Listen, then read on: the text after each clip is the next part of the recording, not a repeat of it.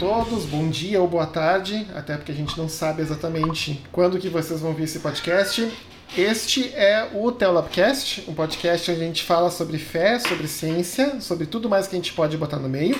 Aqui então é o Cedric falando diretamente do estúdio portátil da Zona Oeste em reforma, junto com a minha colega Samantha Martins, direto de algum lugar lá no Triângulo Mineiro. Boa noite, Samantha. Boa noite, boa noite a todos, direto do Triângulo das Bermudas, ou melhor dizendo, do Triângulo Mineiro. É, espero que todos estejam bem, que o papo hoje vai ser bastante interessante. Não, muito legal. Antes da gente partir para o papo propriamente dito e também introduzir o nosso convidado, queria lembrar para você só aqueles avisos de praxe. O primeiro aviso é importante: o Leonardo pede desculpas que ele não vai estar nesse episódio com a gente, mas vocês sabem que o Leonardo está envolvido numa campanha para um dos candidatos a prefeito de Santo André, lá no ABC Paulista, e as eleições, esse, nós estamos gravando na quinta-feira, as eleições do primeiro turno são agora no próximo domingo, e ele, coitado, não está respirando para nada. Além de tudo, está fazendo algumas coisas do doutorado dele, então ele não vai poder participar desse episódio, só para deixar isso claro. Mas, lembrando, sigam a gente nas redes sociais, nós estamos em várias, Twitter, Instagram, Facebook, os links vão estar todos na nota do episódio. Nós também temos uma campanha de apoio, inclusive eu quero agradecer aos apoiadores, porque esse ano a gente, graças à ajuda dos apoiadores, a gente vai uh, renovar tanto a, a, hospedagem do site quanto também do domínio registrado aqui no Brasil. Uh, uh, totalmente com o, os recursos arrecadados na campanha de apoio. E se você quiser ajudar e acha que a gente presta para alguma coisa e que não fica aqui falando groselha, você pode nos ajudar também lá no apoia.c barra. Mas bem, sem mais delongas, vamos uh, introduzir então o nosso convidado. O nosso convidado, se eu não me engano, ele está falando direto de Florianópolis. Tô correto, Thiago? Exatamente, diretamente de Florianópolis. Tudo bom, pessoal? Tudo bom, ouvintes aí do teu Labcast? Tudo bom, Cedric e Samantha? Grande prazer, grande honra estar aqui com vocês. Tiago, pra... Uh, tem gente que te conhece já de muito tempo, eu, uh, pelo menos, já tinha ouvido falar de você antes da gente começar a conversar, mais por causa do, do seu trabalho musical, mas assim, você tem uma, toda uma outra vida além né, do seu trabalho musical poderia se apresentar, contar um pouco da, da, da tua história e do que você faz antes da gente começar a conversa?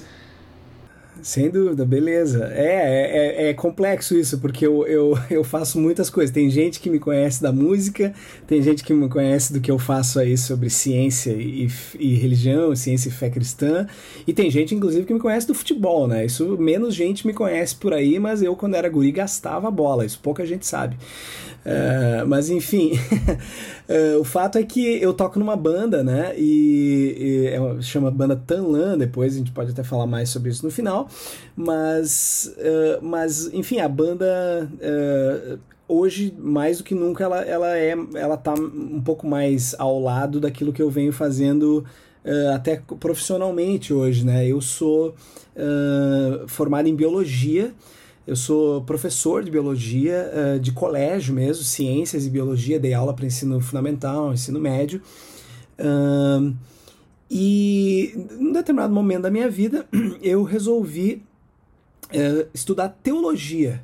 Mas a história é, ela começa muito antes disso. Para entender como que isso foi acontecer, o fato mais importante que precisa ser mencionado é que eu sou um cristão evangélico, nascido de berço, né, família batista, muito envolvida, inclusive com a denominação batista, né, que é uma, uma denominação protestante evangélica histórica, né, e e, na verdade, eu, como um cristão batista, inclusive família, eu tenho pastores na família, meu tio é pastor, meu irmão é pastor, eu sou o mais novo de quatro é, é, meninos, e, uh, e o meu irmão, o segundo mais velho, ele é pastor, e, enfim, desde que eu era muito pequeno ele é pastor, então eu cresci nesse meio evangélico, e desde muito cedo eu fui confrontado uh, com essa história de que, não, peraí, aquilo que eu aprendo na igreja uh, parecia que não batia com algumas coisas que eu via nas aulas de ciência.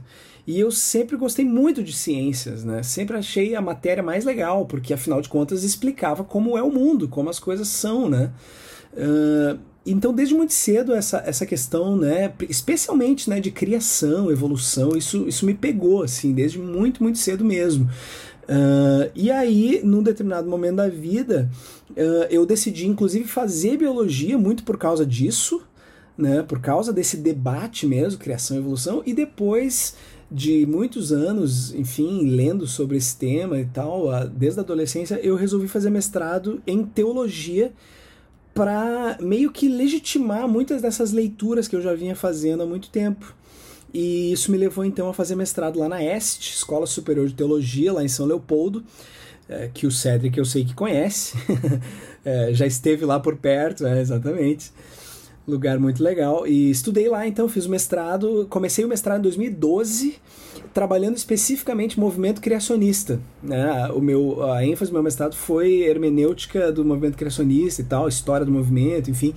Uh, e depois emendei no doutorado na mesma instituição, em 2014, para expandir um pouco isso. E aí estudei mais, uh, ainda dentro dessa perspectiva né, do criacionismo, da evolução, mas expandi mais para Darwin, Bíblia e, e, e, evangelicalismo. assim.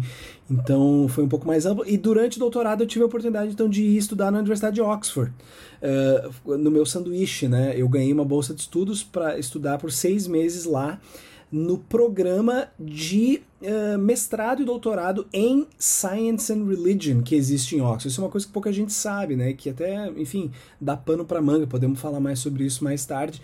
Uh, mas uh, essa área de interface entre ciência e religião ela já se constitui hoje em dia numa área de, de pleno direito, vamos dizer assim que, que eu estou querendo dizer com isso? Se tu entrar numa biblioteca em Oxford, ou em Cambridge, ou em, enfim, várias universidades, inclusive americanas e outros lugares da Europa, e tu perguntar pro bibliotecário onde é que é a, a, prateleira, o setor de Science and Religion, o cara vai dizer, ah, ali, ó, Science and Religion. É, é, existe literatura, existe periódicos, é uma área de pleno direito, assim. Então, existe em Oxford um, um, um centro de pesquisas nisso, que se chama Ian Ramsey Center for Science and Religion, e um programa de mestrado doutorado lá, e foi com essa turma que eu fiquei então seis meses.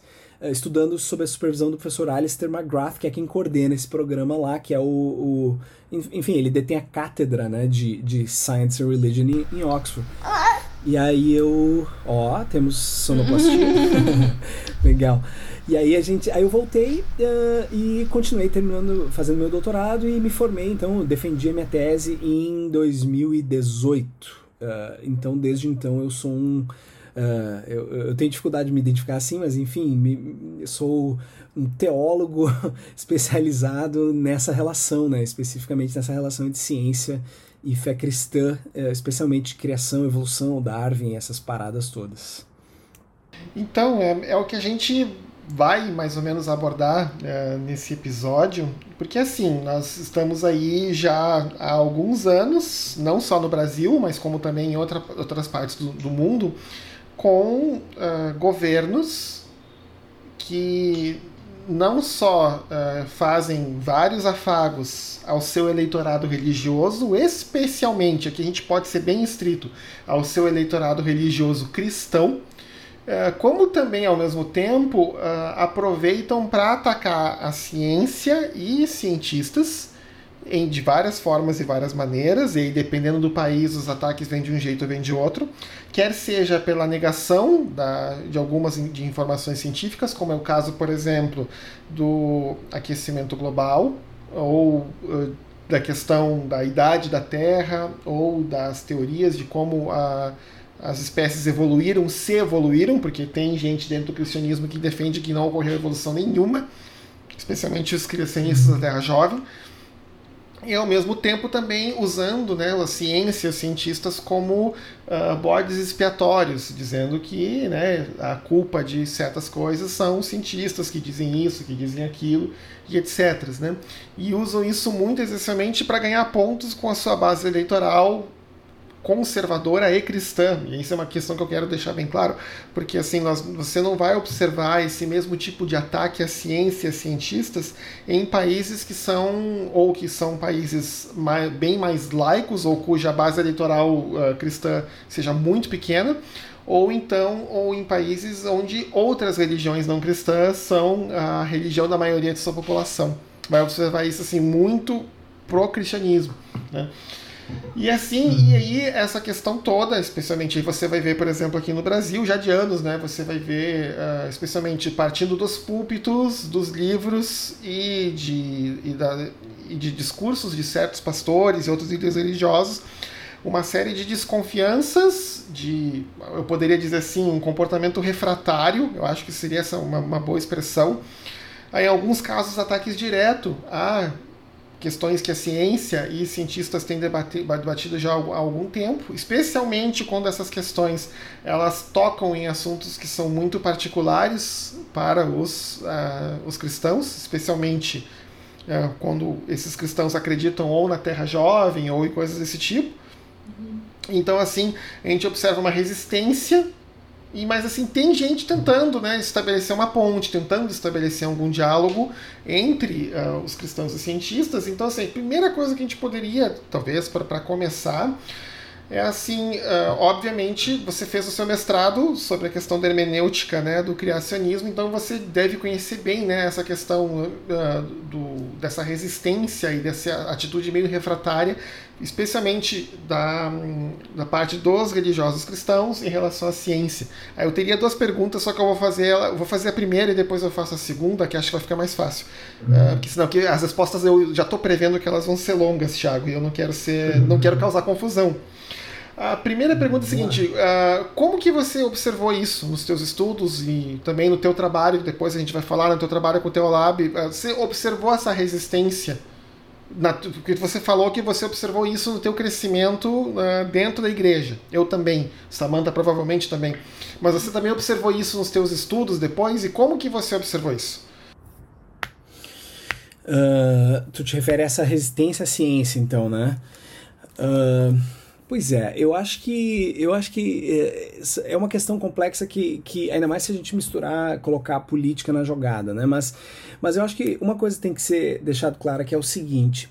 Eu, eu costumo dizer, é, inclusive eu tenho falado sobre isso recentemente, até preparei um estudo esses dias que eu dei sobre isso, que essa, essa afirmação que nós geralmente fazemos. Uh, uh, cientistas, né, uh, e cristãos, né, gente que nem nós, por exemplo, que cresceu na igreja, uh, essa afirmação que se faz que os evangélicos ou, enfim, cristãos conservadores, cristãos em geral, são anti-ciência, são contra a ciência, ela é uma afirmação que eu costumo, eu gosto de problematizar ela, no seguinte sentido, e aí eu quero ver se, até perguntar pra vocês, ver se vocês não concordam comigo. Para pra pensar o seguinte, ó. Beleza, a gente tá vendo o que tá vendo, a gente, tu citou muito bem, a gente conhece negacionismos cristãos, né, da ciência e de, de tópicos da ciência, de uma série de coisas. Só que ao mesmo tempo, a gente vê o seguinte fenômeno.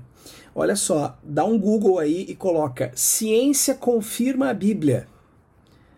Vai ter um monte de coisa. DVDs com esse título, inclusive lá do Ken Ham, que é o maior criacionista da Terra Jovem, ele tem um DVD com esse nome. Uh, lembra daquele, aquela, no tempo das correntes de e-mail, né? O ouvinte aí que é mais velho, da, que tem a nossa idade, né? Sério, que ele deve lembrar daquele e-mail que, que vinha.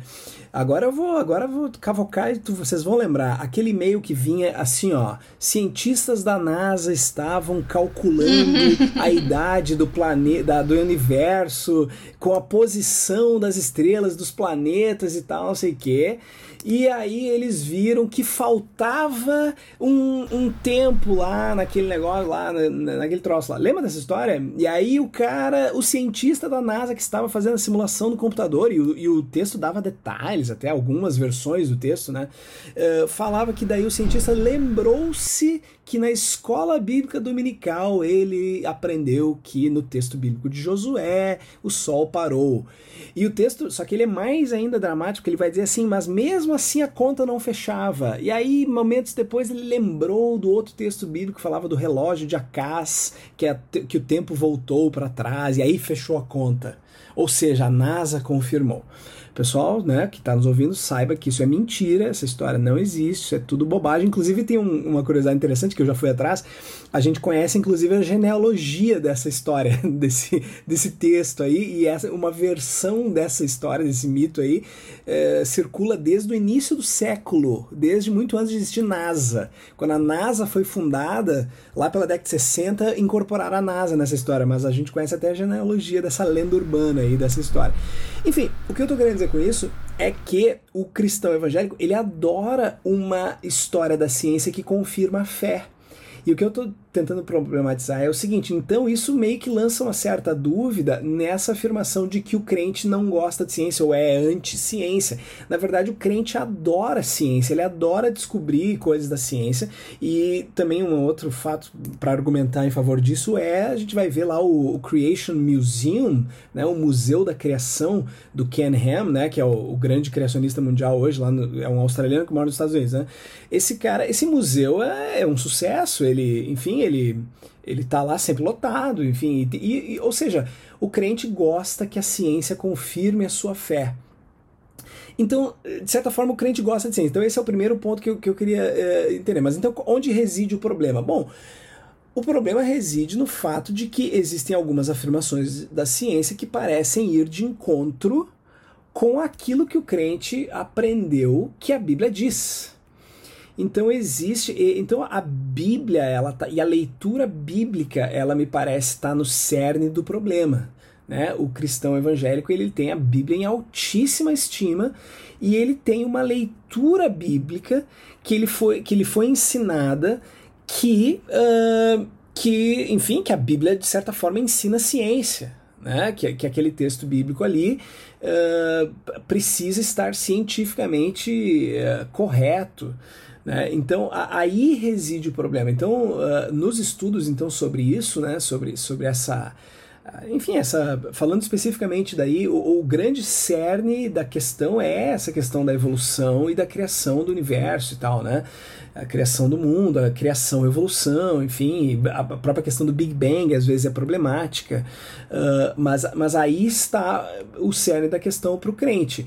É, ele, não, ele não aprendeu. Uh, como conciliar então uma leitura bíblica com essas afirmações da ciência.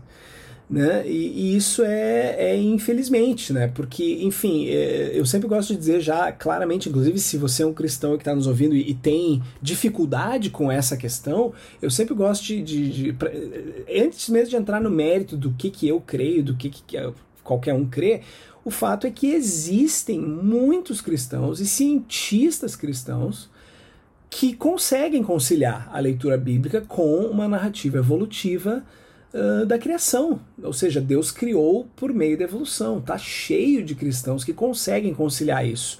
Né? A grande questão é, é, então estudar e descobrir como que eles fazem isso. E aí é toda uma outra conversa, né? como que se interpreta aquele texto bíblico ali. Então, enfim, não sei se eu fugi muito da tua pergunta, Cédric, mas, mas é importante a gente lembrar disso, que tem cristãos e cristãos. Tem cristãos que não conseguem conciliar, a maioria dos cristãos evangélicos, eu diria que não consegue conciliar, eles são criacionistas, muitos da Terra Jovem, alguns da Terra Antiga, e, e enfim, conseguem conciliar com a Terra Antiga. Mas existem muitos cristãos que conseguem, que, que têm leituras da Bíblia que conseguem aceitar a evolução sem nenhum problema, né? Não, ok, né, mas era mais ou menos isso que eu tinha perguntado. E aí a segunda pergunta vem de carona nessa, que seria a seguinte: e a, virando o espelho para o outro lado, como você tem observado a percepção dos cientistas em relação à questão da religião? Obviamente, você mesmo falou, já tem grupos de pesquisa discutindo em nível de programa de pós-graduação, estudos de ciência e religião, mas vocês têm cientistas, por exemplo, que são antirreligiosos né, e militam muito nessa causa. Você poderia, poderia citar, por exemplo, o mais famoso que escreve, que é o Richard Dawkins, por exemplo. Richard né? Dawkins. Que, é, que, inclusive, eu sempre brinco dizendo, né, ele escrevendo sobre biologia evolutiva, ele é um gênio. Né? Sobre outros assuntos, bem, vamos, vamos conversar com um pouco mais de calma. Né? Vamos deixar para lá deixa pra lá, né? E assim, e como é que você tem observado é, a, essa visão? Porque assim, às vezes você observa que tem, arro tem arrogâncias, né? Você tem os cristãos que veem ah, os cientistas do ponto de vista de arrogância, você tem, por exemplo, Aline Barros fazendo tweet dizendo é, quando a fé se manifesta, a ciência se cala, coisas desse tipo, como se isso fosse necessário. Hum. Né? Mas você também tem cientistas que têm uma visão assim de ver uma pessoa que tem uma crença religiosa como alguém inferior. Isso ainda persiste, tem mudado nos últimos anos. Pior que tá não fica. Como é que você... Pois é.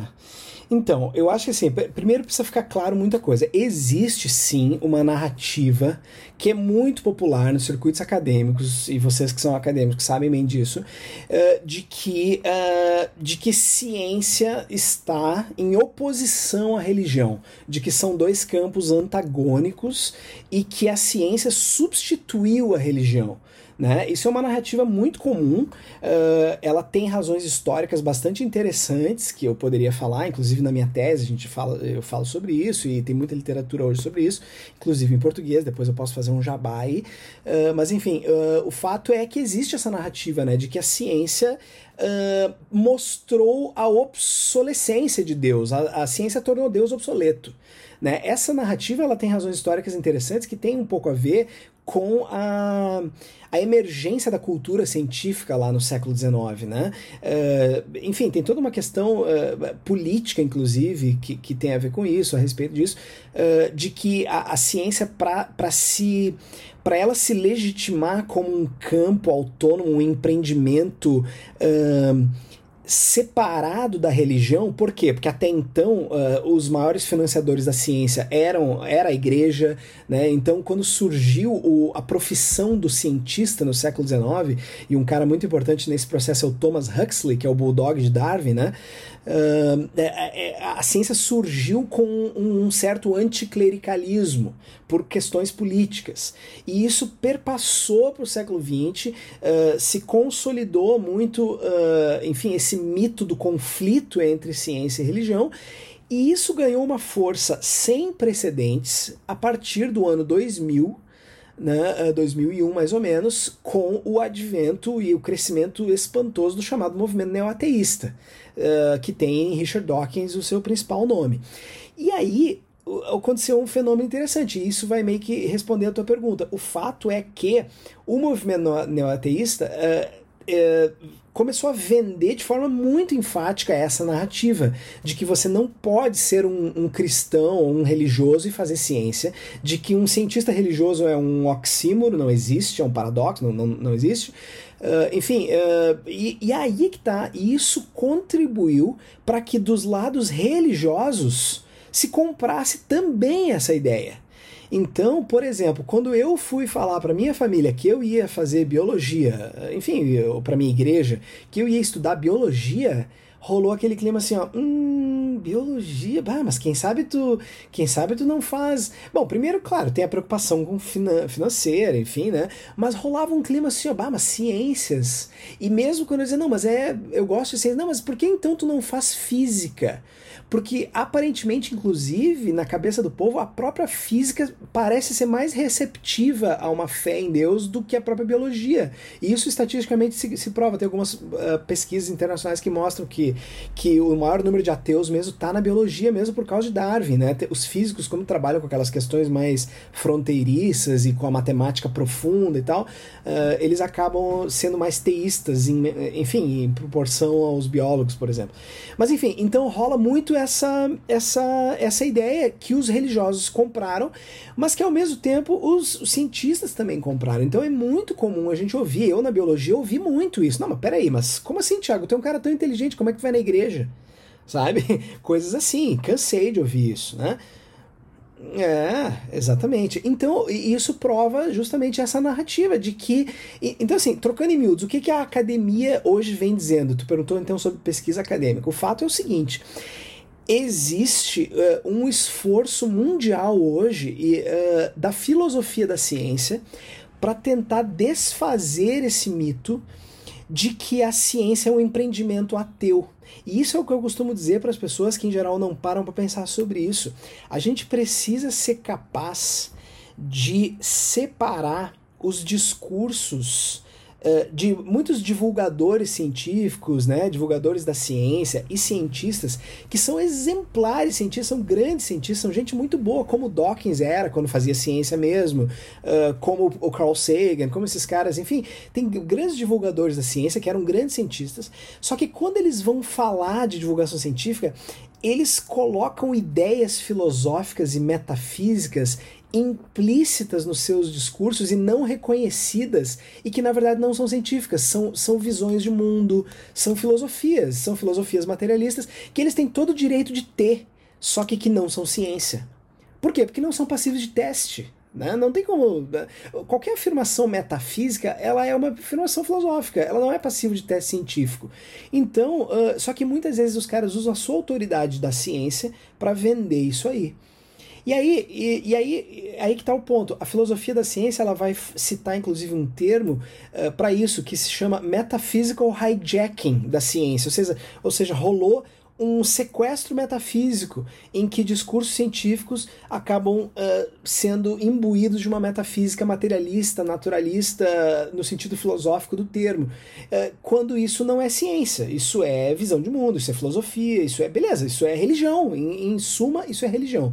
Com isso eu estou dizendo que a ciência ela é sim, e isso não sou eu que sou cristão que estou dizendo, são os filósofos da ciência. A ciência é compatível com uma visão de mundo teísta ela é compatível, assim como ela é compatível com uma visão de mundo ateísta. Só que isso é isso, isso é visão de mundo, isso é filosofia, isso é crença metafísica, isso não é ciência. Então isso precisa ficar muito claro. Mas assim, para responder bem diretamente a tua pergunta, então uh, o Richard Dawkins, por exemplo, ele é extremamente mal visto uh, por muitos cientistas e por, por quase todos os filósofos da ciência. Por quê? Porque o consenso é que ele faz um desserviço para a ciência. Porque para pra pensar comigo, quantos prêmios Nobel não estão escondidos lá no banco da igreja? E que não vão fazer uma carreira científica porque eles compraram esse discurso que eles precisam abandonar a fé para fazer ciência. Tu entende que é, é, uma, é uma coisa que todos perdem. A igreja perde e a ciência perde.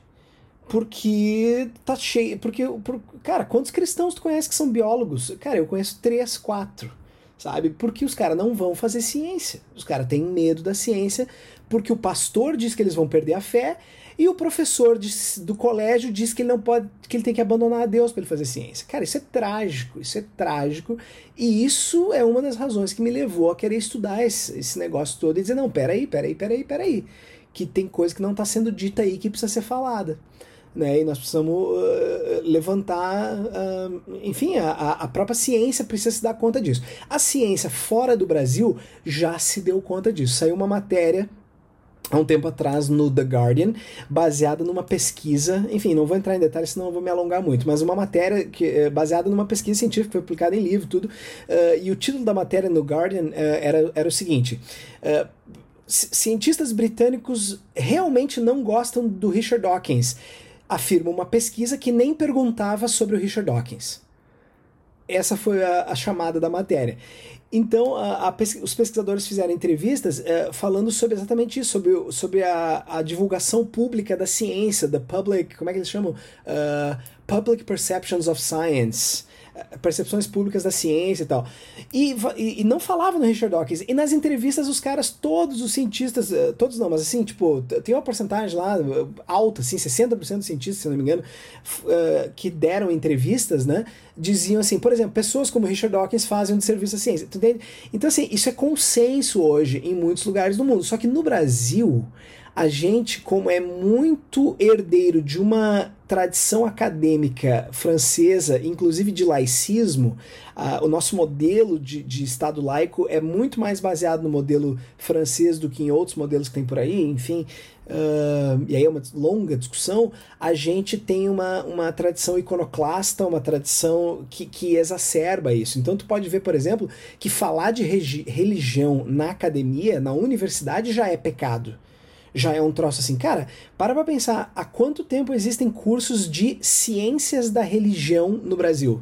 Eu não sei se você sabe, mas não tem 20 anos. Começou ali em 2003, por ali, 2002, as primeiras regulamentações do MEC em cursos de pós-graduação em ciências da religião. Ou seja, academicamente, quando é que se estuda, desde quando se estuda religião no Brasil? Desde, sabe, desde 2000 e pouco, uh, né, em termos, assim, claro que se estuda desde antes, mas estou falando, né, MEC, cursos, assim, e é fruto das ciências sociais, né, não tem gente estudando filosofia da religião, uh, não tem gente estudando, enfim, uma série de outras abordagens da religião, é, é abordagem das ciências sociais, enfim, então tem todo um histórico que faz com que a nossa academia seja antirreligiosa, e isso explica um pouco essas coisas que eu estou falando, essa, essa separação completa e essa ideia de que ciência é coisa de ateu mesmo. Não pode ser uh, cristão e fazer ciência. Isso é um absurdo. E, cara, isso no mundo não se sustenta. Eu estudei lá em Oxford e o convívio é extremamente pacífico.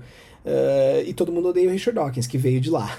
o Richard Dawkins nem combina com o que a gente vê lá.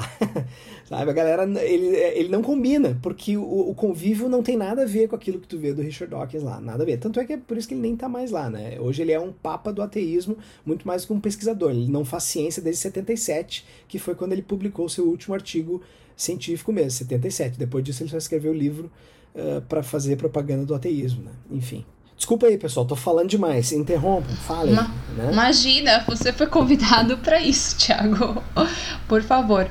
É, eu queria fazer uma observação, né? Que é uma coisa que, na primeira fala do Thiago, quando ele falou sobre é, que o cristão gosta de ciência, porque quando a ciência de algum modo confirma aquela opinião que ele já tinha, aquela percepção que ele já tinha, então usa a ciência como um viés de confirmação. E eu digo que isso não é só uma questão do cristão, né? Mesmo pessoas de outras. É, de outras ramificações do cristianismo ou de outras crenças mesmo, é uma coisa muito do ser humano, né? Aquilo, a ciência só é boa quando concorda comigo. Então eu já tenho uma opinião, vamos supor que eu goste de, vou dar só um exemplo, né, de horóscopo. Aí sai uma reportagem sobre horóscopo que diz que fazem talvez até um malabarismo ali que realmente horóscopo é verdade. Eu vou usar aquilo como, olha, a ciência comprova aquilo que eu acredito, né? E no cristianismo, como bem o Tiago colocou, isso ocorre muito com a arqueologia, né? A arqueologia é muito usada, até tem uma tem uma uma uma denominação cristã, que eu não vou falar para não criar polêmica, né, mas que investe bastante nessa história é, até do criacionismo, né? Inclusive eles têm redes de escolas e tal. E, e nos programas deles, da, da rede lá de TV, sempre vai uma pessoa que é especializada em arqueologia, sempre trazendo esse tipo de, de, de pauta, de debate, né? Mostrando que quando é, quando é arque, quando a arqueologia de algum modo confirma a existência de um personagem bíblico, por exemplo, então nesse caso a ciência é válida. Então é mais um alerta até pro, pra gente deixar pro leitor, né? A ciência não, não existe para servir a gente, ela existe para mostrar um chegar numa conclusão, chegar num, numa verdade através de evidências, né? É, se cria uma ideia, uma uma hipótese e através de evidências, observações, a gente tenta confirmar essa hipótese. E de repente não confirma essa hipótese, né? De repente você escreve um artigo, dedica sua vários anos lá para fazer um mestrado, um doutorado, e no final você vê que a sua hipótese estava errada. Isso pode acontecer. Então é importante a gente deixar isso bastante, bastante claro, né? Outra coisa uhum. que eu queria. Deixa eu depois só, desse... deixa eu só te claro. interromper, Samantha, para comentar uma coisa que, te, que, que, que tu falou aí.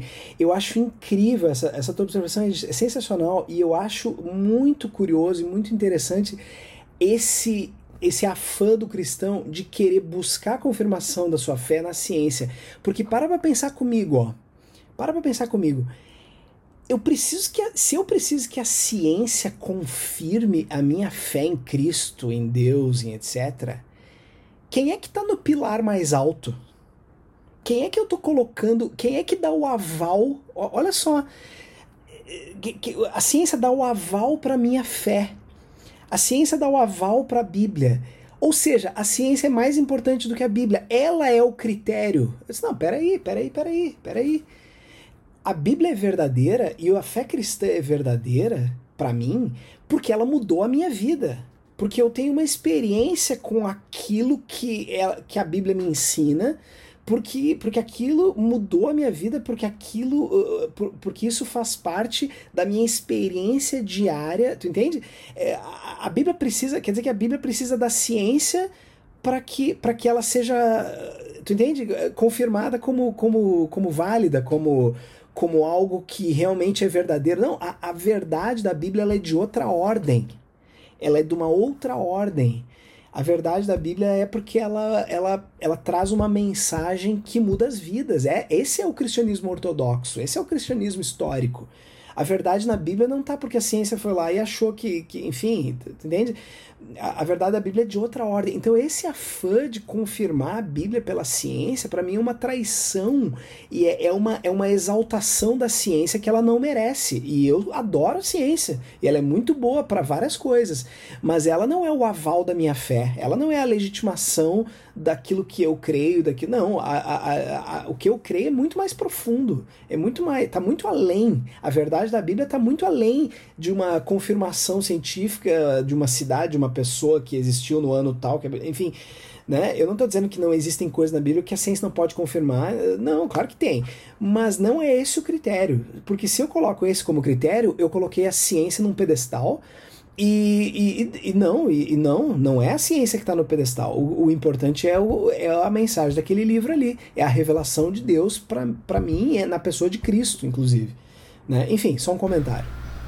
É, e tem até um pouco a ver com a, com a pergunta e colocação que eu vou fazer agora, né? Que, assim, você também falou que quando você esteve lá em Oxford, né? Uh, tem lá a tradição já há algum tempo de estudar ciências da religião, de tentar criar essa ponte, né? E você não acha que isso é possível lá pelos dois motivos, ou talvez mais algum que você possa colocar, que eu vou falar agora. O primeiro é que talvez lá o ensino básico seja de melhor qualidade, as pessoas tenham uma compreensão melhor de alguns fatos científicos que aqui nós não temos. Um exemplo, se você for numa igreja evangélica e perguntar para as pessoas o que é criacionismo, talvez muitas não saberão dizer o que é criacionismo, mas elas vão dizer para você assim: o homem não veio do macaco. Porque elas não compreenderam o básico da teoria da evolução, elas não tiveram acesso a essa informação de maneira correta né, no ensino básico. Então, acho que tem esse uhum. ponto. E o outro ponto, você acha que as pessoas em, em outros locais, fora do Brasil, já aprenderam a separar o que é da sua esfera pessoal, né, que é a religião, a sua crença, com o que é da esfera de fora, assim, trabalho, estudo, enfim. Você acha que isso contribui para o surgimento de cursos desse tipo e que está tudo bem, que as pessoas convivem bem com a existência desse tipo de curso em nível acadêmico, consiga existir isso, o que não dá aqui, porque aqui a relação ainda é meio, meio complicada, né, meio explosiva. Uhum. Pois é, uh, o que, que, eu posso te dizer? Eu acho que. Eu acho que sem dúvida. Uh, claro que o ensino uh, em outros lugares, em países de primeiro mundo, está muito além e tal, mas, mas a questão que permite que lá esse convívio, vamos dizer, acadêmico da religião, né, de, de de, de, dentro de uma universidade, enfim, uh, haja. Enfim, nós estamos falando de Oxford, que tem esse curso que eu falei de mestrado, doutorado em, em Science and Religion, né? Uh, mas também tem teologia, tem, enfim, tem, tem isso e, nós estamos falando de Oxford que está na ponta da ciência, está na ponta de várias áreas, né?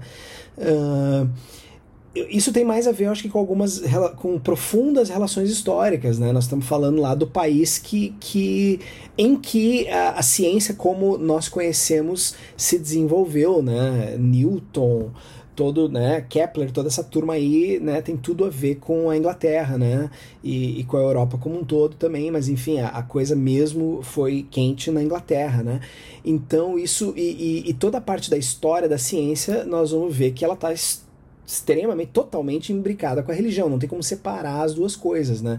Uh, o, o, estudo histórico da ciência, ele é um estudo de ciência e religião. Uh, inclusive tem toda uma problematização a respeito desse, de, desses termos, né? Que o termo ciência uh, não significava o que a gente entende hoje por ciência há 200 anos atrás. O termo ciência significa o que a gente entende hoje, porque isso é uma construção do século XIX, né? Uh, enfim, tem um livro que eu sempre recomendo que fala, e a mesma coisa que o termo religião, religio, né? Não significava o que a gente entende por religião hoje. Né? O livro do Peter Harrison, uh, Os Territórios da Ciência e da Religião, fala exatamente sobre isso, sobre como esses termos tiveram mudanças de significado ao longo da história, eles significavam coisas diferentes. Uh, então, a, a questão da aceitação desse tipo de conversa e tal lá fora Te, eu, na minha opinião, tem mais a ver com isso, com os processos históricos, do que simplesmente uma questão uh, de que a qualidade do ensino é melhor. Eu acho que, tem, o buraco é bem mais embaixo, embora, claro, uma coisa influencia na outra, né? Uh, isso, enfim, tem todo, toda uma, uma, uma, questão também a respeito de que o criacionismo, conforme a gente conhece, é um fenômeno americano, né? Ele surgiu nos Estados Unidos. Né? Uh, e, e, depois ele foi importado para outras formas, para outras partes do mundo e tal. Então lá na Inglaterra, é bem que tu falou, se tu chegar lá e falar em criacionismo, muita gente não vai saber o que, que é. E vão dizer, ah, não, até sabe o que, que é, mas ah, isso é coisa do americano. Né? E nós, como herdeiros, nós que fomos evangelizados por americanos, a gente acabou uh, né, uh, trazendo isso para nós também, né? Enfim. Uh, mas o fato é que, sem dúvida, lá isso não é um, um grande tópico, né? Lá não, eles não têm tanto esse problema. Agora, com relação ao teu segundo ponto, a, a questão da esfera pública e esfera privada, eu, eu tenho uma certa dificuldade uh, com essa abordagem, sabe, de, de, de, dos cristãos, de muitos cristãos, e eu sei que isso é comum no meio cristão, de, de entender essa coisa da, da, da fé como simplesmente uma, uma coisa da esfera privada sabe? Enfim, na teologia a gente discute muito sobre isso, né? Não, não precisa nem estar tá falando de ciência aqui, mas a, a fé cristã, ela é, diferentemente de outras fés, ela, ela inclusive isso é um, é um clichê dentro da teologia, né? Que se fala, é um clichê, diz assim, a fé cristã, ela por natureza, ela é pública, porque o homem foi crucificado publicamente, né? então, enfim, e ela tem implicações públicas muito sérias e muito, enfim, é, nós estamos falando, inclusive falando de política, é, Cristo foi crucificado por um regime político opressor e tal. Então toda a questão da, da, da fé cristã como ser uma coisa estritamente privada, isso tem a ver um pouco, essa construção que se colocou na mente de muitas pessoas no Brasil, muitos acadêmicos principalmente, tem um pouco a ver com aquilo que eu estava falando do, mo do modelo de laicismo que a gente adotou na nossa universidade brasileira, que é o modelo francês, e que, e que fez com que isso acontecesse, né? que, que, que meio que vendeu essa ideia de que religião é uma coisa da esfera privada e pronto sabe? E que só que isso, isso é bem complexo, inclusive do ponto de vista filosófico, porque eu já vi muito meme ateu é, você já deve ter visto isso também, que diz assim, ó, tinha um meme que circulava na época da Ateia, até ainda existe, né? Mas enfim, na época que ela era mais popular, é, circulava um meme que é assim, ó. Uh, enfim, os caras fizeram uma arte lá fizeram ah, a favor da. Enfim, propuseram, inclusive, como um suposto projeto de lei. Ah, por que, que ninguém propõe um projeto assim? Uh, pessoas que vão exercer cargos públicos precisam deixar a sua fé de lado e pensar no. Cara. Isso aí é um negócio que é, é tipo assim, ó. Primeiro, o, quem não tem fé? Ah, o ateu não tem fé. Bom, claro que ele tem fé. Ele tem fé na não fé. Ele tem fé no ateísmo. Ele crê que, é, que a realidade é assim, que não há Deus. Isso é fé. Tu entende? Isso é uma afirmação metafísica. É nesse sentido que eu estou dizendo. Uh, dizer que não há fé é uma afirmação religiosa. É fé. É uma afirmação metafísica. Então, quando o cara diz isso, que o cara tem que deixar sua fé de lado, ele na verdade tem que. Ele está dizendo, eu quero que deixe a tua fé de lado e, e só vá para a esfera pública com a minha fé.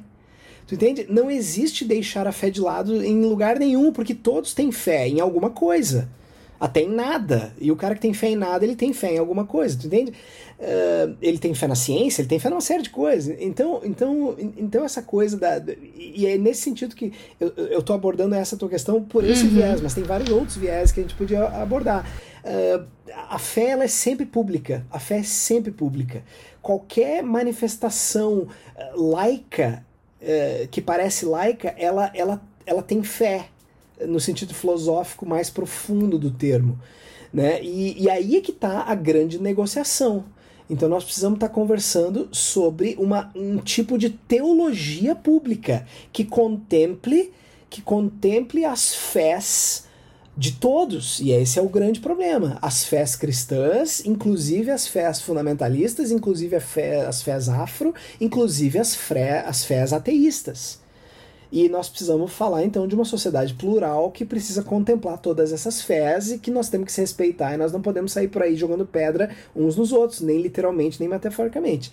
Entende? Mas isso é uma discussão profunda, complexa, que pouquíssimas pessoas estão capacitadas a fazer no Brasil. E essa é uma das dificuldades, né? Por causa, inclusive, de coisas que nós estamos conversando aqui, por causa de uma tradição acadêmica que vem de uma ideia de laicismo que, se, que é sinônimo, isso tem nome, inclusive, nas discussões sobre isso, é uma fé, na verdade, laicizante. As pessoas confundem um Estado laicizante. As pessoas confundem Estado laico com Estado laicizante.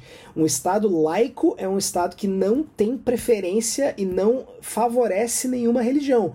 Ou seja, isso é um Estado laico, mas que promove todas. Constitucionalmente, o Brasil ele deveria promover todas as religiões, inclusive porque se crê que todas contribuem para o florescimento humano. Isso é um Estado laico, que não favorece uma religião em particular. Um Estado laicizante é um Estado que não promove o florescimento das religiões e que luta contra as religiões. É um Estado uh, de viés ateísta mesmo, é um Estado ateu. Então o Estado brasileiro, e existem exemplos disso no mundo, o Estado brasileiro não é laicizante, ele é laico. Deveria ser, né? Só que a gente sabe que infelizmente não é assim, né? Enfim, isso é toda uma discussão bastante longa e complexa e triste no Brasil, né? E, mas enfim, então a gente podia entrar bem profundamente. A, a, imagino que vocês até já tenham entrado nessas discussões a respeito desse tipo. Só para vocês saberem também por que, eu também gosto de falar desse tema, eu sou parte de um grupo de pesquisa em teologia pública desde o meu mestrado lá, estou até hoje nesse grupo em teologia pública em perspectiva latino-americana. E é lá que a gente conversa sobre esse tipo de coisa. E nesse grupo tem afro, tem, enfim, tem freira, tem pastor, tem, tem tudo, tem ateu. E, e, e, nós estamos conversando e discutindo sobre isso. Então existem grupos no Brasil que discutem isso. O problema é ouvir esses grupos para fazer política pública, né? Aí é outros 500. É, Samantha, tem mais alguma pergunta ou posso fazer uma? Pode fazer, depois eu volto. claro, claro. Então, então uh, Tiago, tu mencionou num momento ali né, que tem cientistas que, e, que conseguem uh, exercer sua fé e atuar como cientistas, uh, conciliando né, as duas coisas, especialmente um dos pontos mais complexos é a questão das teorias da, da evolução das espécies. É. Aí a minha pergunta para ti é a seguinte: parte dessa conciliação não começa ou poderia começar uh, uh, tentando não se ler a Bíblia como um livro de ciências, e sim como uma, um livro que está contando uma outra história, mas não uma história essencialmente uh, científica? Sem dúvida, eu acho que esse é o cerne. Eu acho que esse é um reconhecimento que quando o indivíduo crente, o evangélico, o religioso, até o católico, porque existe criacionismo católico também, quando o crente se dá conta disso, isso já é meio caminho andado, que a Bíblia não é um livro de ciência. O problema é que o grande nome do criacionismo mundial, que se chama Henry Morris, que é um velhinho que já faleceu, que escreveu um livro em 1962 chamado The Genesis Flood, o dilúvio do Gênesis. O problema é que esse cara, ele escreveu textualmente, esse cara é o pai do movimento criacionista moderno, Henry Morris. Esse cara escreveu textualmente o seguinte, Cedric: a Bíblia é um livro de ciências. é, e, e, mais, ele em outro livro escreveu: A teoria evolucionista é obra do próprio Satanás. É, eu, eu li isso nos livros do Hal Lindsey. Se eu não me engano, eu não me lembro se é Satanás está vivo e ativo no planeta Terra ou a Agonia do Grande Planeta Terra. Eu, eu li os dois, um depois do uhum. outro, e num desses livros ele, ele coloca Hegel, Nietzsche, uh, Kierkegaard, Marx e Darwin, até tudo. Até Kierkegaard. até Kierkegaard, Sim, que era crente. Entendeu? Ele foi passando o rodo. Pô, mas Kierkegaard, Kierkegaard, Kierkegaard era crente, cara. Não, ele era luterano, inclusive, né? E, então, e, então... E, e, passou o final da vida criticando a igreja luterana da Dinamarca, né? Por, por outras coisas. Mas assim, um, ele chamou tudo de bombas, se eu não me engano. Eu acho que é Satanás está vivo e ativo no planeta Terra, que, que ele fala isso. Né? Isso não ajuda, mas assim, um, uma pergunta talvez para ti, de repente você tem uma dica para quem está nos ouvindo, porque ah, no momento que você abre a possibilidade dentro da sua cabeça de que o, a Bíblia não precisa ser lida como um livro de ciências, essencialmente muitos cristãos têm medo de que todo o castelo de cartas que a pessoa constrói a sua fé seja derrubado todo junto. Né? Como é que a gente pode, por exemplo, abordar isso sem que a pessoa se sinta uh, atacada, digamos assim, numa questão muito forte da sua fé, até porque, assim, muitas uh, igrejas, especialmente as evangélicas, mais a, as pentecostais e neopentecostais, uh, em, aderem, as batistas também, né, alguns, alguns pontos, né, aderem à questão da uhum. inerrância bíblica, né, que não é ah, até deixa deixar bem claro para quem está ouvindo, né, a questão de que a Bíblia é inerrante, infalível e que não tem contradições, isso não é unanimidade dentro das igrejas. Por exemplo, os, os episcopais não defendem essa ideia, os ortodoxos não defendem essa ideia. Né? É.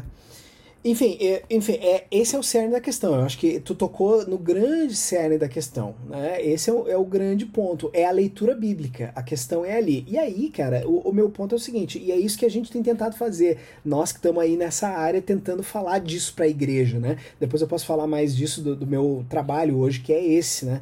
É falar sobre essas coisas na igreja. O trabalho é falar sobre a Bíblia e, a, e fazer com que as pessoas saibam e, e, e conheçam o que a gente chama de ciências bíblicas, né? Mas assim, em linguagem não acadêmica, é, cara, é como ler a Bíblia, como interpretar a Bíblia. E é ir atrás uh, daquilo que já se sabe há muito tempo a respeito de gêneros literários da Bíblia, da, das, da história do texto bíblico e tal. A Bíblia não é um livro, e o, nenhum, o cristianismo, nenhum segmento do cristianismo defende que a Bíblia é um livro que caiu do céu. Assim como algumas correntes do islamismo crê, né? Que, enfim, o livro basicamente caiu do céu, ou ele foi ditado literalmente para Maomé, enfim.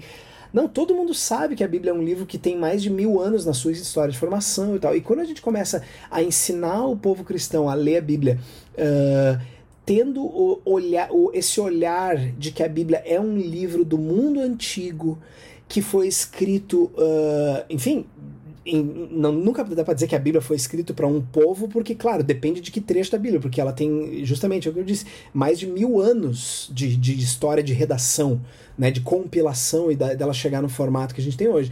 Então, assim, é, mas a gente não pode ler o Gênesis com o nosso, o, o nosso olhar moderno hoje. E aí, quando o cara começa a entender isso, que a Bíblia foi, que o livro de Gênesis, por exemplo, uh, enfim, foi escrito para um povo num determinado contexto, com um determinado propósito, um povo que não tinha as preocupações científicas que nós temos, isso começa a abrir a mente. E tem coisas muito simples que podem ser percebidas que a, começa a, abrir a mente das pessoas, né? Como é que a gente vai dizer que a Bíblia é um livro de ciências, ou Gênesis 1 e 2 ali está escrevendo literalmente né, um, um retrato jornalístico de como o universo vê existir? Se a gente tem, por exemplo, para para pensar, né? Vocês certamente são inteligentes já pensaram nisso, mas tem muita gente que nunca parou para pensar nisso primeiro dia, segundo dia, terceiro dia, né? Deus criou o primeiro dia, separou luz e trevas, segundo dia, separou as águas de cima das águas de baixo, isso é outro problema, enfim, podemos falar depois. Uh, terceiro dia, separou lá outra coisa, enfim.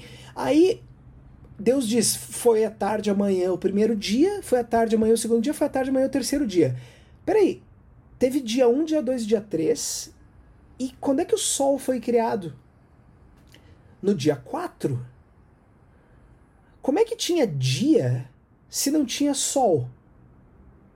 Porque um dia na Terra é, né? Vocês sabem que nem eu, que é o dia que a Terra, é, um dia é o tempo que a Terra leva para dar uma volta em torno do seu eixo com relação ao Sol. Como é que tinha dia se não tinha Sol? Ou seja, Agostinho já se deu conta disso no século IV e já disse: opa, tem mais caldo nesse angu. Esse texto hum, ele é de outra ordem. Agostinho já disse isso. Então, quando o crente de hoje começa a perceber essas coisas, que a fé cristã já há séculos lida com isso, interpreta Gênesis e está trabalhando em cima do Gênesis, e que. E outra, é o que eu sempre digo, né? Como é que, se Gênesis é para ser um, um, livro científico, ou é para concordar com a ciência, a gente costuma falar do concordismo científico, né? Se Gênesis é para concordar com a ciência, com que ciência Gênesis é para concordar? Com a ciência do século do século XV, com a ciência do século XVIII, com a ciência do século XX ou com a ciência do século XXII? Ou seja, é, é, é, fica bem. É, não é difícil de mostrar que, opa, então Gênesis é de outra ordem. Né? E aí, essa questão da inerrância, ela é uma questão bem complexa, bem, enfim, tem um monte de coisa para discutir, mas o ponto é o seguinte: é, ela não tá ali para falar de ciência. E se ela erra na ciência, isso é, dá para chamar isso de erro? Ou seja, no que, que é que a Bíblia não erra? Enfim, eu posso dizer, e tem tradições cristãs, igrejas e pessoas que afirmam isso, a Bíblia ela é inerrante naquilo que tange ao propósito para o qual ela existe, para o qual ela, ela que é para mostrar como é o relacionamento entre Deus e o homem.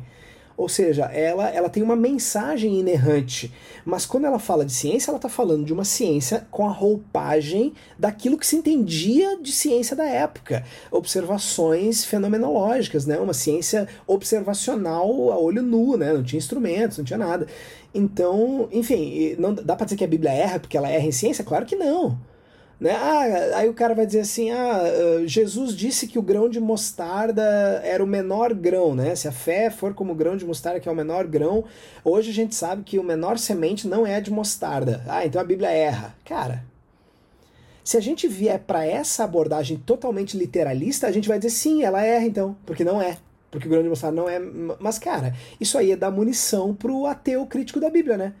Aí a gente está dando munição para o ateu. Se a, se a gente está dizendo para ele que é assim que se interpreta a Bíblia, bom, é a coisa mais fácil achar um monte de erro, né? Ou seja, o nosso discurso ele tem que ser de outra ordem. As verdades da Bíblia, elas não são de ordem científica, elas não são de ordem histórica, como a gente entende história hoje. Né? Histórias dos povos antigos, não, é outra história, é outra coisa, é, não é, é outra tradição não é tradição, né? Agora, um ponto interessante, sério, que, que, que explica um pouco isso, é que o movimento evangélico ele é ele herdou uma leitura bíblica uh, fruto do iluminismo, uma leitura bíblica racionalista. E é por isso que a gente lê a Bíblia dessa maneira literalista, o evangélico em geral, porque o iluminismo, que foi o movimento que deu origem ao movimento evangélico, segundo todos os analistas, ele foi que enfatizou esse racionalismo que é característica marcante dessa leitura da Bíblia evangélica, que é muito diferente da leitura bíblica ortodoxa, que é muito diferente até da leitura bíblica católica. Isso é uma característica do protestantismo iluminista, que está na raiz do movimento evangélico. Enfim, isso é uma longa conversa, uh, mas a raiz está ali a raiz está nesse tipo de leitura bíblica simplista, de pegar o texto uh, que a gente chama em inglês at face value, né? Uh, pá, o que diz é isso. Então, uh, tem até um clichê criacionista. A Bíblia diz, eu creio e é isso aí. The Bible says, uh, God said, I believe, that settles it. Eles dizem em inglês, tem um adesivo de, de bumper sticker, assim, né? Que tá nos para-choques de caminhão. Mas não, mas peraí, quem é que disse que Deus disse isso? Deus disse ou é a tua interpretação? Tu entende? É, e essa tua interpretação ela é feita com que lente? Com a lente da sabedoria do povo hebreu do, do século III a.C. ou com a lente do, do racionalismo do século XVIII? Tu entende? A gente lê a Bíblia com óculos, e os óculos que a gente lê como protestantes são muito determinados por essa perspectiva racionalista de ler a Bíblia tentando achar fato científico na Bíblia. E isso é a causa dos problemas. É bem o que tu falou. Embora eu só vou fazer uma provocação não para você, mas para algumas pessoas que nos escutam, de que se você disser para alguns teólogos reformados de que eles estão interpretando a Bíblia quando eles leem, é capaz de eles jogarem os sapatos longe e ficarem muito indignados e escreverem algum texto em algum site de algum tipo de Aí dizendo que não, né? Nós não interpretamos, apenas estamos lendo a Bíblia. Mas ok, eu não tô aqui para provocar, eu sou da paz, eu sou gente boa. Vou passar inclusive para Samantha, que eu sei que a Samantha tinha outras perguntas para fazer. Samantha. É, todo mundo lê a Bíblia com óculos, isso precisa ser reconhecido. Alguns reconhecem isso melhor que os outros e alguns vão dizer que o meu óculos é melhor que o teu. e aí é que tá o problema. E eu não estou dizendo que alguns óculos não são melhores que outros, eu acho que tem óculos que, que, enfim, mas nós temos que entender o texto bíblico pelo que ele é, pelo que, né, pensando na história de, que ele tem, né, enfim. Eu acho curioso falar dessa perspectiva iluminista, né, porque recentemente eu li um livro de divulgação científica de astronomia e no, na introdução ele citou um pensador iluminista, né, que é o Bernardo Fontenelle. E um, citou uma frase desse pensador e ele, ele dizia justamente o seguinte, mais ou menos assim, se existem outros mundos, né? Então é um pensador só para situado, ele nasceu no final do século 17. É, ele falou: se existem outros mundos, então isso não é contra a Bíblia, porque se Deus fez um mundo e é glorificado por isso, então se ele fez mais de um mundo, ele é super glorificado por isso. Então ele tenta realmente falar assim, olha, a Bíblia não está sendo contra, não está tendo nenhuma contradição da Bíblia aqui, né? A gente está usando a, a, o discurso dele é justamente para falar a observação de que existem outros planetas e tal, está em concordância com a Bíblia, né? E acho que acho que coube comentar aí. Mas a minha pergunta é, já vai é, para perguntar um pouco sobre o seu projeto, o Tiago, que é o projeto Teolab, né? Que quando a gente foi. Quando o Cedric falou uhum. para mim que iríamos entrevistar você, eu fui lá ler a respeito, achei super interessante. E eu gostaria que você falasse um pouquinho a respeito. Qual o objetivo do projeto? E outra pergunta que eu quero fazer: esse projeto, ele é de alguma maneira olhado com preconceito? Que é um assunto que a gente até abordou um pouco antes, por parte de acadêmicos e outras pessoas que uhum. têm essa, essa ideia mais tradicional de, da, da universidade brasileira a respeito da, de, é, da uhum. relação entre ciência e religião. Você poderia contar pra gente? Uhum. Sem dúvida. Uh, então, o Teolab é um projeto que justamente serve para estar conversando com parte da igreja brasileira, vamos dizer assim, uh, sobre esses assuntos, sobre isso que nós estamos falando aqui. Primeiro, para ressaltar a importância da igreja evangélica falar sobre ciência Uh, e, e, e, desfazer alguns mitos, né? Uh, mostrar, por exemplo, ensinar para a igreja brasileira uh, essas coisas que nós estamos falando. Em primeiro lugar, eu sempre gosto nos, nos, nossos estudos e palestras que eu dou por aí de que a fé cristã, por exemplo, ela é a, a ciência nasceu em berço cristão. Isso é um fato histórico inegável. Ela nasceu no Ocidente cristão e isso não é por acaso, né? Enfim, então tem toda uma, uma questão de fundo histórica que as pessoas ignoram a respeito desse diálogo ciência e religião. Né? Então o projeto Teolab ele surgiu para justamente uh, capacitar a igreja, tentar iniciar uma conversa com a igreja sobre esse, esse tema. Agora, é, então, na prática, o que o Teolab faz, a gente organiza eventos, é um, é um projeto de eventos. Então a gente tem um acampamento que, de, uh, que trata desses temas de ciência e fé. A gente tem um acampamento por ano, a gente tem cursos de fim de semana a respeito de, de ciência e fé para pastores e líderes e seminaristas, né, cristãos. Tal. É, é, o foco é a igreja evangélica mesmo. Uh, enfim, a gente tem uma série de outros eventos. Uh, que acontecem lá na, na o Teolab está hospedado, vamos dizer assim, dentro de uma missão cristã, uma, uma, uma organização cristã chamada Teach Beyond Brasil. Uh, e, e, esse Teach Beyond Brasil, eles têm um, um acampamento, uma propriedade em Gramado, no Rio Grande do Sul, uh, onde acontecem acampamentos. Eles têm vários acampamentos de jovens, esses acampamentos religiosos mesmo, e o Teolab vai nesses acampamentos para falar sobre fé e ciência com a criançada, com os adolescentes. Isso é uma das coisas que a gente faz. A gente organiza o nosso próprio acampamento lá sobre fé e ciência, e lá nessa sede a gente faz esses cursos de fim de semana. Tudo isso antes da pandemia, né? Agora na pandemia nós estamos fazendo isso online. Né? Então, inclusive agora, no dia 23 e 24, vai ter um curso online para pastores e líderes uh, sobre isso. Então, se, inclusive, se você quiser se inscrever, vai lá no site e manda um e-mail pra gente que eu posso considerar. A ideia é para pastores líderes, mas dependendo, uh, se tu tiver interesse, a gente pode tentar te botar dentro lá. Uh, mas tem uma coisa importante ser falada também, que o Teolab é um projeto parceiro e irmão, vamos dizer assim, parceiro, eu diria, da, de outra iniciativa que eu sou colaborador, que é a Associação Brasileira de Cristãos na Ciência, né, que é a ABC2, site cristãosciência.org.br. A ABC2 é uma iniciativa que surgiu lá em 2016, ela foi fundada formalmente, mas ela está correndo aí desde 2014, 13, 14, assim. E eu tô desde o início, assim, da, da de antes da fundação, uh, ajudando e cooperando. Inclusive tem um pouco a ver com a minha história, né? Eu, como trabalho com essas questões de ciência e religião há muito tempo, eu me sentia um sozinho no mundo, assim, né? Disse, Puxa, mas deve ter alguém trabalhando isso. E foi assim que eu descobri uma meia dúzia de pessoas que estavam planejando a criação dessa associação, né? O professor Roberto Covolan, né? É um físico da Unicamp, o pastor Guilherme de Carvalho, então essa turma aí, uh, dentre outros, o professor Gustavo Assi, que é professor da, da USP, né? Da Engenharia Naval da USP, é um engenheiro. Então eu conheci esses caras e, enfim, eu caminho já junto da ABC2 já uh, desde a sua fundação. E a ABC2, então, também ela tem esse propósito. O Teolab é uma é um, é um, é uma, é um parceiro da ABC2, principalmente porque a ABC2 ela não chega com, com força, vamos dizer assim, no sul do Brasil. O, o, foco da ABC2 são grupos locais, são grupos de estudo que, que se reúnem para falar sobre esses assuntos. E hoje tem mais de 60 Brasil afora. Só que no Rio Grande do Sul e em Santa Catarina, Santa Catarina até tem mais, mas no Rio Grande do Sul tinha, agora que tem um ou dois, mas não tinha nenhum.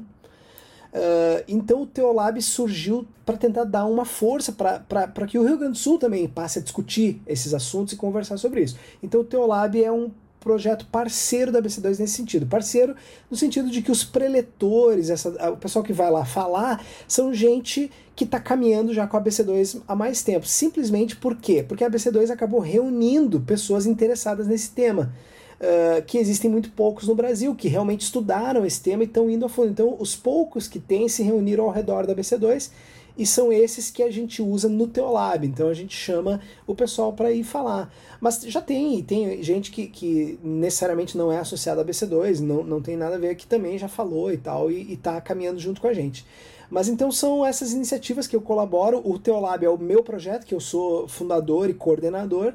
Uh, e a ABC2 eu sou um colaborador aí que, sou, enfim, sou convidado para dar palestra e dou estudo justamente porque eu sou um dos poucos, vamos dizer assim, uh, teólogos, enfim, estudiosos desse tema aí no Brasil, né? Mas é basicamente isso. Ah, sim, é, eu vi que um dos apoiadores né, de, do projeto é a Fundação Templeton e é uma fundação que eu já li algumas coisas a respeito dela e tal. Eu queria que você falasse um pouquinho sobre a fundação e sobre a relação é, dela com o projeto, para a gente conhecer um pouquinho mais. Uhum. Beleza, boa pergunta, ótima pergunta. Então, a, a Fundação John Templeton se chama John Templeton Foundation. Na verdade, são três. Existem três fundações Templeton. O, o senhor, o Sir John Templeton, ele era um bilionário, ele era um, um, um, americano muito rico, muito rico, fez dinheiro na Bolsa de Valores ao longo do século XX. Isso é, nós estamos falando lá na década de 20. E ele era um, um cristão presbiteriano, só que nada ortodoxo, nada ortodoxo. Ele era bem louco, assim, as crenças dele, inclusive.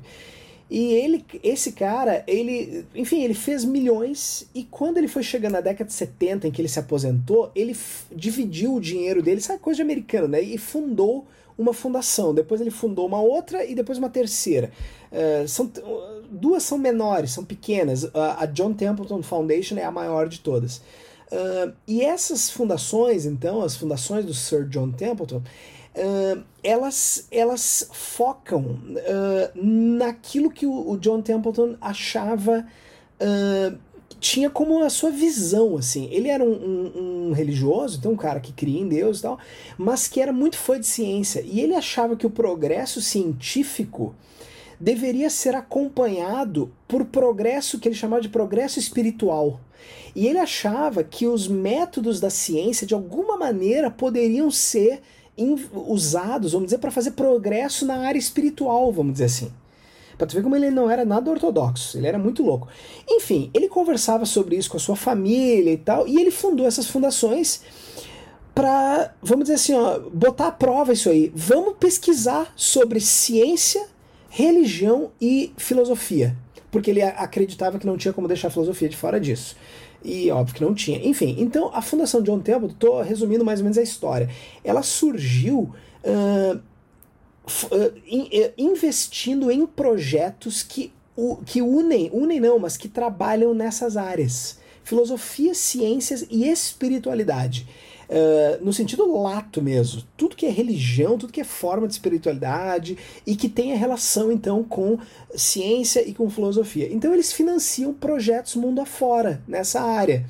E eles financiam alguns projetos na América Latina E eu tive contato com essa fundação uh, porque eles foram a fundação que financiaram o projeto que me levou para Oxford, que me deu a bolsa para Oxford. Então foi assim mais ou menos que eu, que eu, eu já conhecia, já tinha livros que eles financiam também, publicação de livro, enfim, é uma série de coisas que eles fazem. Mas o fato é que eles financiam então projetos que buscam trabalhar essas áreas. Desde projetos bastante científicos que têm alguma implicação metafísica, por exemplo, isso que tu falou, né, de projetos que trabalham, por exemplo, vida extraterrestre. Bom, isso aí tem uma implicação filosófica, religiosa grande, então eles têm projetos que trabalham com isso, por exemplo. Enfim, não sei se tem, mas já tiveram no passado e pode ser que tenham no futuro. Mas é a praia deles, coisas, não vou dizer desse tipo, mas coisas que envolvem essas discussões, entendeu? Então, uh, e não só isso também, eles têm alguns outros projetos, tu pode olhar lá no site deles, templeton.org. Uh, então, assim, uh, a própria ABC2, Associação Brasileira de Cristão na Ciência, ela foi fundada com recursos da Templeton. Por quê? Porque o fundador da ABC, o fundador não, o idealizador, que é o Covolan, ele escreveu um projeto e ele pediu financiamento para Templeton e ele foi aprovado. E aí foi financiada a fundação da, da ABC2. E eu fiz a mesma coisa. Eu escrevi um projeto e o meu projeto foi aprovado. E no ciclo que foi aprovado, só para vocês terem uma ideia, foram 1.800, não sei o número de qual, mas foi algo em torno de 1.800 projetos do mundo inteiro. Uh, desses, 10% foram chamados para a segunda fase ou seja, 180 mais ou menos, o meu estava entre eles. E desses, 12 uh, no Brasil. Uh, não, 12 na América Latina. E daí, uh, desses dois da América Latina, três foram no Brasil e um deles era o meu, né, o Teolab. Isso no ano ali de. no ciclo 2018-2019. Então a gente se sentiu muito honrado, assim, de ter feito uma coisa que, na verdade, uh, agradou eles, porque esse, esse é o grande lance da Templeton. Eles, eles consideram que esses projetos estão de acordo com a visão deles. Então é como se eles estivessem uh, fazendo isso uh, pelos teus esforços, vamos dizer assim. Né? E eles gostaram dessa ideia de fazer acampamentos e tal para instruir, e, enfim, eventos para instruir então a população religiosa evangélica sobre esses assuntos e para conversar sobre isso, né? Então essa foi essa é a ideia do nosso projeto e que foi então financiado, graças a Deus, pela John Templeton. E hoje eu vivo disso. Eu, o meu salário entre aspas é pago pelo com o orçamento do projeto, né? Enfim, tá, tá parte do é parte do projeto. Então essa é a ideia. E, e aí eu agradeço, inclusive, ao Cedric, ao Léo aí, a Samantha na época ainda não estava, né? Por ter permitido que eu usasse o nome Teolab, né? Que eu já tinha, enfim, é uma longa história, eu já tinha pensado há muitos anos atrás nesse nome, aí depois abandonei, e aí fui ver, tinha o podcast Teolabcast, puxa vida, olha aí. E aí, enfim, a gente conversou e aí o nome é Teolab, mas não tem nada a ver com o Teolabcast, fora a minha presença aqui hoje com vocês. Né? Hum. Tranquilo. Eu tô vendo aqui o horário. Samantha, queria saber se tu tinha mais alguma pergunta. Já estou contemplada. Já está contemplada. Bem, então, então assim, até para ser respeitoso do tempo do Thiago, nós vamos passar para aquela parte do episódio, já perto do final, onde a gente dá as nossas recomendações. E, como sempre de costume, né, o convidado fala primeiro e a gente sempre deixa claro que o jabá, o alto jabá e a autopromoção não só são encorajadas, como perfeitamente esperáveis. Então, Thiago, se quiser fazer seu jabá, esse é o momento. Legal. Então, primeiro conheçam o site do projeto Teolab, né? teolab.org.br para ver o que, que a gente está fazendo. Tem alguma coisa de conteúdo lá que a gente ainda não está conseguindo por causa da pandemia fazer de forma tão frequente quando a gente gostaria, uh, mas deem uma olhada lá.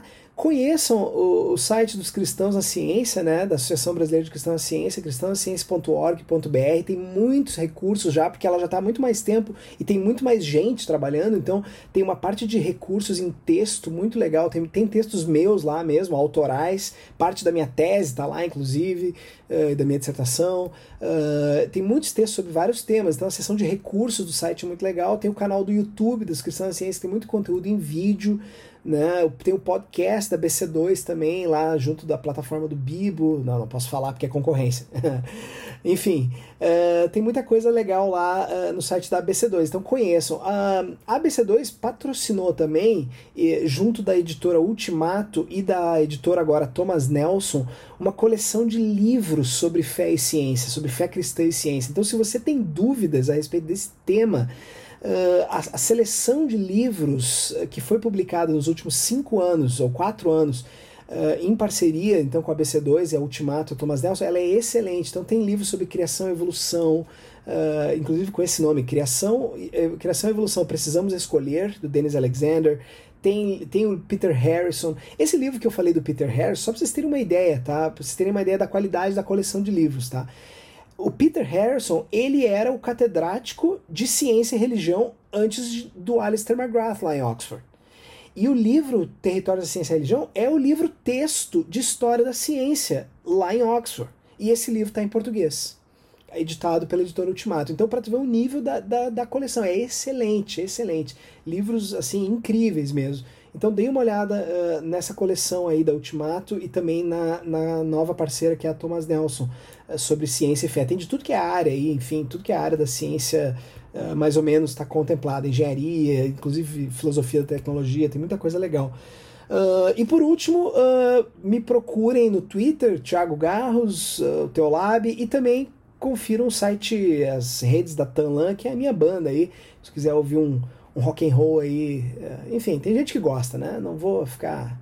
Mas enfim, tamo aí, três discos gravados e, e a banda ainda existe, embora tá meio parada ultimamente por causa da pandemia, mas tamo aí.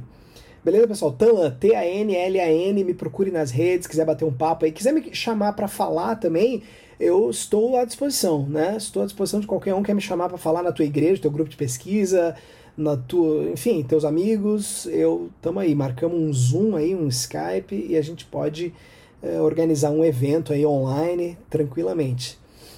Beleza? Eu tenho dois livros para recomendar, né? Eu acredito que quem ouvi, se, se alguém ouviu esse episódio e começou a se interessar por ciência, um livro que eu recomendo para todo mundo e que a gente tem aqui em casa, meu marido até às vezes usa para alguma referência em aula, é o do Carl Sagan, né? Mundo Assombrado pelos Demônios. Acho que todo mundo tem que ler esse livro, é muito bom. E tem um livro muito interessante sobre aquecimento global que eu tô lendo, que é A Terra Inabitável, do David Wallace Wells. É, aqui no Brasil, acho que pela Companhia das Letras. Acho que foi pela Companhia das Letras. E ele tem um relato bem assim assustador sobre o aquecimento global, sobre o que está acontecendo, o que vai acontecer. E eu acredito que assim, até assusta, né? Mas é bem importante, bastante pautado na ciência.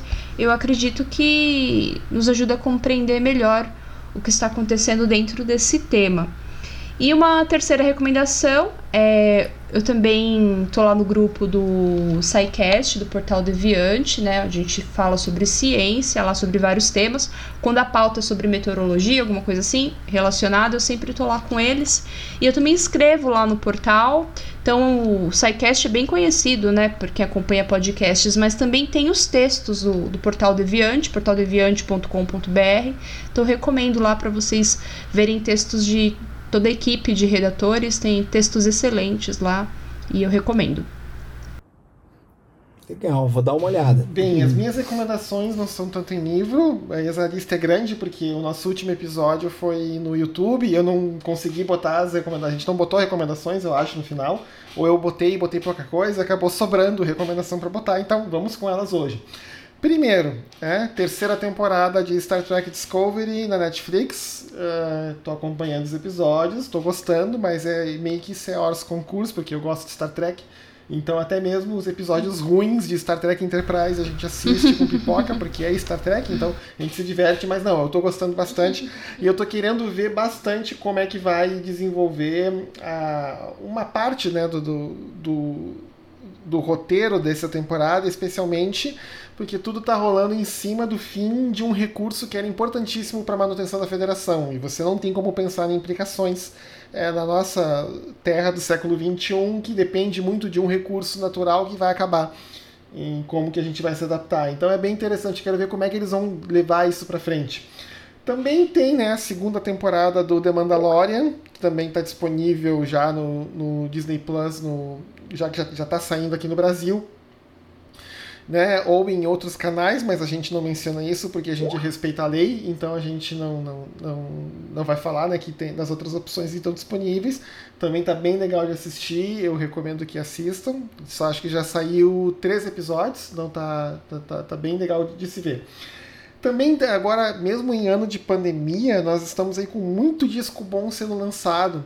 Né? Então, por exemplo, um que eu recomendo saiu Letter to You, disco novo do Bruce Springsteen, e quem vale a pena escutar. Eu não sou um grande fã do Bruce, mas eu tô virando fã por causa desse disco. Tô gostando bastante do que eu tô ouvindo.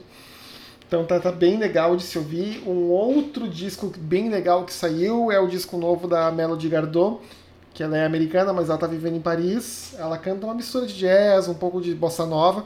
Inclusive, ela, ela canta em francês, canta em inglês e tem duas músicas em português no disco porque ela é uma fãzona de maior escala do Caetano, então tem bastante tempo, ela fez uns covers bem legais e o português dela tá bom, gente, tá bem melhor do que de tá melhor que o português do Glenn Greenwald, tá? Para vocês terem uma ideia, tá? Então, então assim, eu recomendo, eu recomendo bastante a, esse, esse, disco, só que eu não, agora eu vou dever o título, porque se eu tentar abrir o Spotify junto com o gravador de áudio aqui, meu computador vai travar, então eu vou botar o título do disco na, nas notas do episódio aqui para não perder essa gravação. Aí o Thiago me mata, coitado, tá?